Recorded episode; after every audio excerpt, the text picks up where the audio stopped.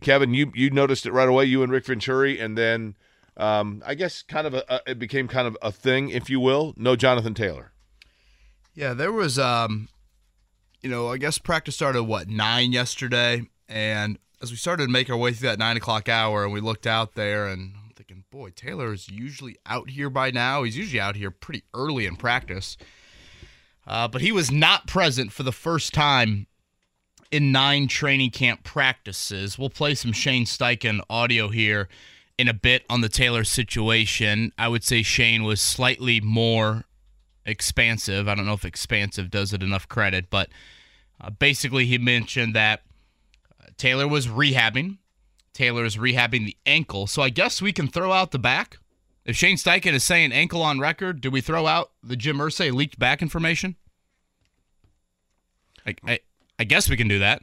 Um, so Shane Steichen mentioned just the ankle yesterday in terms of the rehab for uh, Taylor. And if you look at the later reports, Shane didn't want to maybe reveal all of this information, but Ian Rapoport from NFL Network said that he's doing this offsite and he's going to be uh, on an excused absence for several days. I'd say one of the first things I thought about when I saw this Taylor news, I'm like, and I, I don't know the answer to this, and so fully like hand raised, and anytime you deal with kind of medical talk, I'm like, gosh, that is so just over my brain.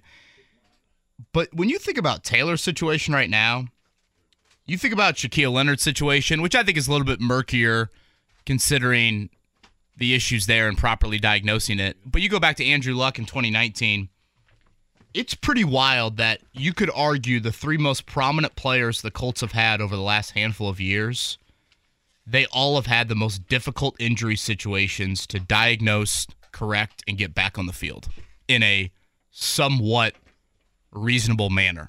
And by all accounts, Taylor's dealing with a high ankle sprain.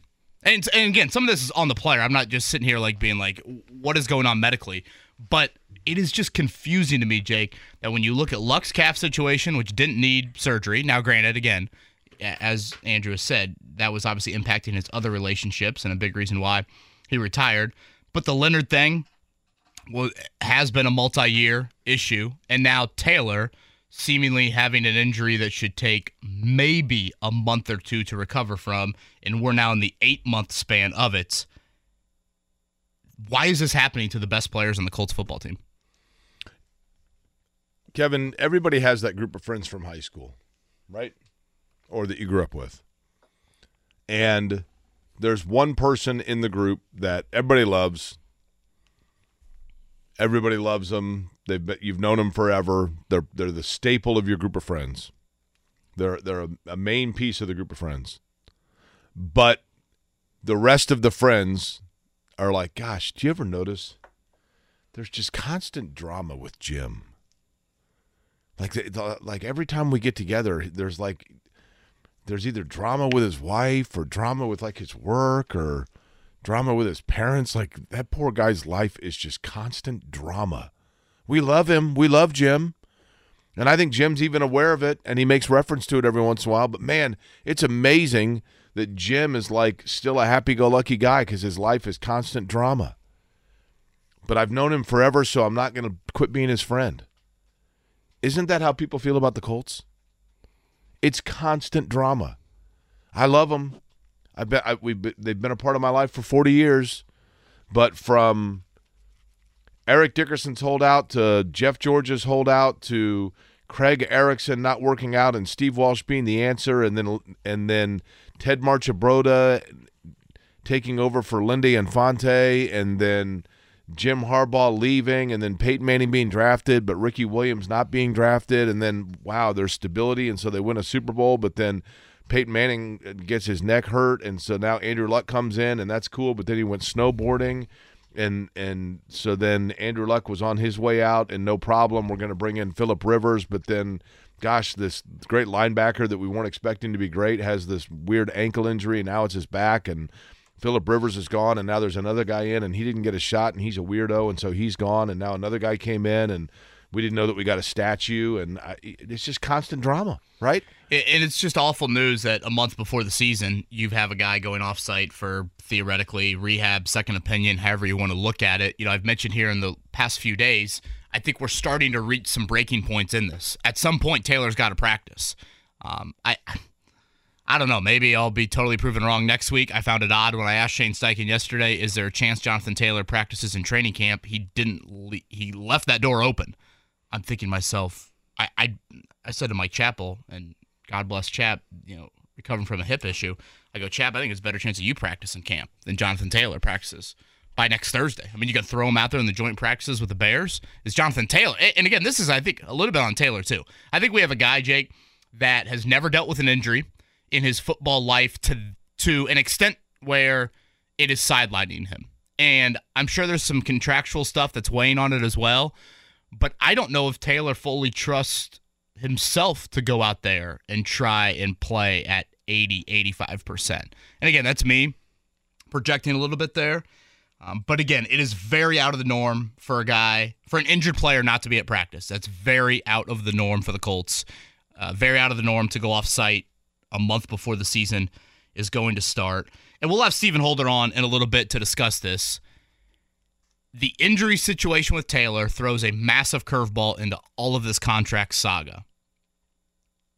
But I believe before this ankle has lasted into the month of August, I think the Colts had kind of made up their mind. I think they had made up their mind that they were not going to pay Taylor. So I, I don't think his health is as big as the smoking gun and all of this that I think some people believe. I think the Colts had already made up their minds. And if you look recently at some of the comments, particularly Ballard, Ballard never really referenced, I think he referenced it maybe one time, but he referenced other things in regards to Taylor's absence, um, or I should say Taylor's contract situation back on opening day of training camp. There was a brief mention of the ankle, and outside of that, it was a lot more of a, you know, our coaching staff's got to evaluate everybody on offense. We're coming off a four win season, this and that. It was never really any sort of ankle thing. Again, when Ballard met the media on that report day, he didn't think Taylor would be on the pup list. Here's another thing, Kevin, and I'm not. I want to be very clear here. This is not me like condemning the Colts at all. Honestly, I think this is probably fairly the norm. But let's go back to drama. Derek points out very astutely the entire reason for the Colts being in Indianapolis is rooted in drama. but um, James, Remember the the most famous moment in franchise history when it comes to injury was the famous Jay Moore call with Bill Polian. And that stemmed from the fact that Edgerrin James went and got a second opinion from Dr. Uribe in Miami about his knee, and he wasn't happy about the way the Colts diagnosed him, yada, yada, yada whatever.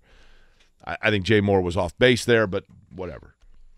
Uh, Andrew Luck Andrew Luck had a shoulder injury, and he decided to go off-site and have a doctor from Stanford that he more trusted, and yada yada yada. And then there's subluxation, and there's snowboarding, and whatever else. Jonathan Taylor. Well, he's suddenly now he's not around the team because he's off getting like treatment elsewhere off-site. Maybe I get it because people just want to be away kind of from the, the pressures or the scrutiny of a work circumstance. But Kevin doesn't seem like every time that a player decides to go outside of the organization to get treatment, the drama ensues. Well, yeah, second and third opinions usually mean you're not returning anytime soon. Or you aren't happy with the initial answer, obviously, that you got, which I would think primarily comes from the team. And I, I continue to think there is a lot of strain on this Colts Taylor relationship. And um, I think the trade request is very real. I think Taylor's venom is very real. And clearly, the Colts, through some of their actions, they're doing a lot of running back homework. Whether it's the signing of Kenyon Drake, whether it's this reported visit from Kareem Hunt. Um, I think I said this on the Monday after we had the Taylor trade request.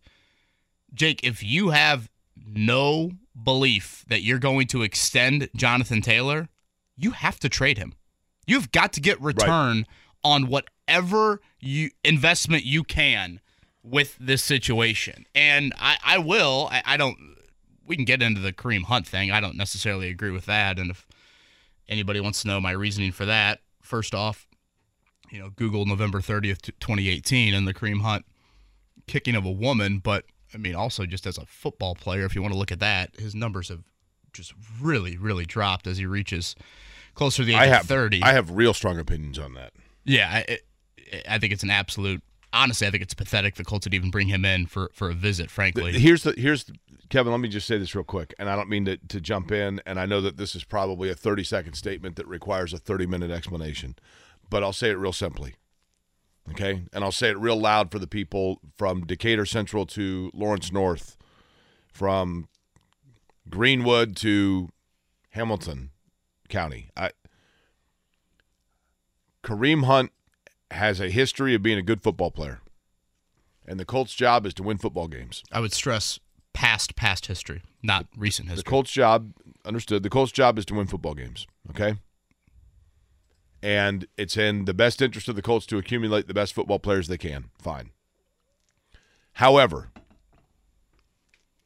if they want to bring in Kareem Hunt, they want to talk to Kareem Hunt, they want to kick the tires on that, pardon the pun, then that is absolutely their right. And as a football execution, it makes sense. But this is a franchise that has forever, like all of them do, but very few have done it more, and very few have convinced their fan base more that they are a franchise that believes in character first. And it's all good and well and happy and kumbaya to talk about that every time you talk about the draft and every time you talk about the free agency and every time you stand at the podium with your arms folded and your baseball hat on and say, We care about character. It's good then all of that, all of it becomes total BS when you bring in a guy that has a history of being suspended for half a season in the National Football League for violence on tape against a woman. Period. Just watch the video. Correct. Whether it's him charging at the woman and she hits her head on the wall, whether it's kicking the woman while she's on the ground. If you're Jim Irsay, you got three daughters. Imagine one of your daughters being that woman. If you're Chris Ballard and you've got a couple daughters, imagine that woman on the ground. Again, they, one of they want to bring him in. That's fine. Don't ever again tell me that you go character first because you're lying. Uh, top three running backs for the Colts out yesterday. Uh, Jonathan Taylor, of course, on the pup list. Zack Moss dealing with a broken arm. Deon Jackson has an injury. So, you know, obviously there are reasons to pursue the running back market. Um, you know, I mentioned with the Kenyon Drake thing, I just think there's a little bit more smoke with that. Like, I, I don't look at that as a camp body. Obviously, if they're bringing in Kareem Hunt for a visit, and I think Jake and I just both laid out our our opinions on that. Clearly, they're doing more homework on this running back thing. And again, I will say this: if you're planning to trade him, you have to you know go out there and do homework. Again, I don't think Hunt should even be anyone on your radar, but that is neither here nor there. It's you know more of the Colts' actions right now, and the Colts' actions are they're looking into a lot of running backs. So we'll continue to chat about this throughout the show. I thought yesterday was certainly not one of the better days for Anthony Richardson. And really, it was Richardson struggling in an area that I think he's pretty good at, and that is throwing the ball down the field. Um, he had a couple underthrown deep balls, which we have really not seen all camp long. Uh, he also had a fumble on a scramble. So, ball security, which again, I don't think has been too much of a problem for him in camp. That was the issue yesterday. It was Gardner Minshew back with the starters. So while Richardson has taken more starting reps through nine practices, we continue to see no real kind of breakaway in this. The Colts released their depth chart last night ahead of their first preseason game on Saturday, and we've got a big OR next to the quarterback. Uh, that would be Gardner Minshew or Anthony Richardson as their starter. I um I don't imagine we'll get a lot of opposition on the Kareem Hunt takes, right? I would hope not, but at times, Jake, humanity never ceases to amaze me. Bless you. I, I, I encourage, and I don't even like using that word, Jake. Just watch the video. Just watch the video. And then what did Kareem Hunt do, Jake? What did he do after the video? He lied. He lied about the video.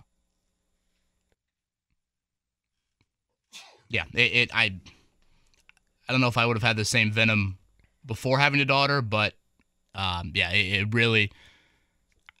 I like to think, and, and I think Chris Ballard's track record with roster moves, for the most part, has more of a character element to it than most. And I think listeners of our show, Jake, will know But that like- one move, if they were to do it, takes away, it erases all of it. and again, I It erases all of it.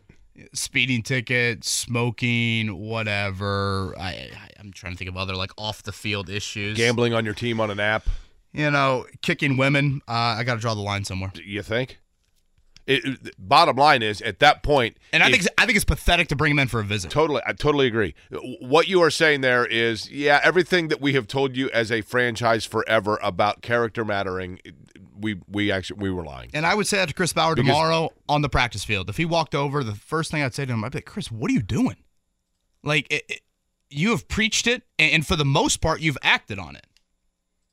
And yet, and again, I don't even want to necessarily compare him to other football players because if you look at the recent track record, it is going downhill for Kareem Hunt as a running back in this league.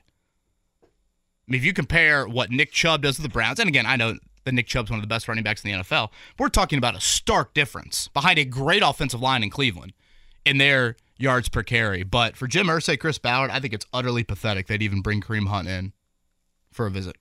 Especially when he was like about to sign with another franchise, right? Yeah, Mark, do we hear back from Dianna Russini at all? We did. She was unavailable today with ESPN duties. Maybe later this week. Yeah, we tried to reach out to her because, and Mark, feel free to refresh my memory on the exact wording on the tweet, but basically, she had pointed out that Kareem Hunt was getting ready to work out for the Saints, was there on a visit, was getting ready to go on the field and work out, and then all of a sudden he got a call from the Colts, and the Colts were offering more money, and his agent advised him to leave New Orleans Her, and come to Indy. her exact tweet, and this is a quote tweet from an, a previous Adam Schefter uh, tweet. She said, "How about this twist? Kareem Hunt was called by Indy before he even stepped foot on the field to work out with the Saints and was offered more money per source. He was advised to leave and head to Indy with the Colts for a visit." And Adam Schefter's original tweet says he'll meet with the Colts later today. I, I hope for the sake of the Colts and their fan base that that does not come to fruition. It's I, I'm with Kevin.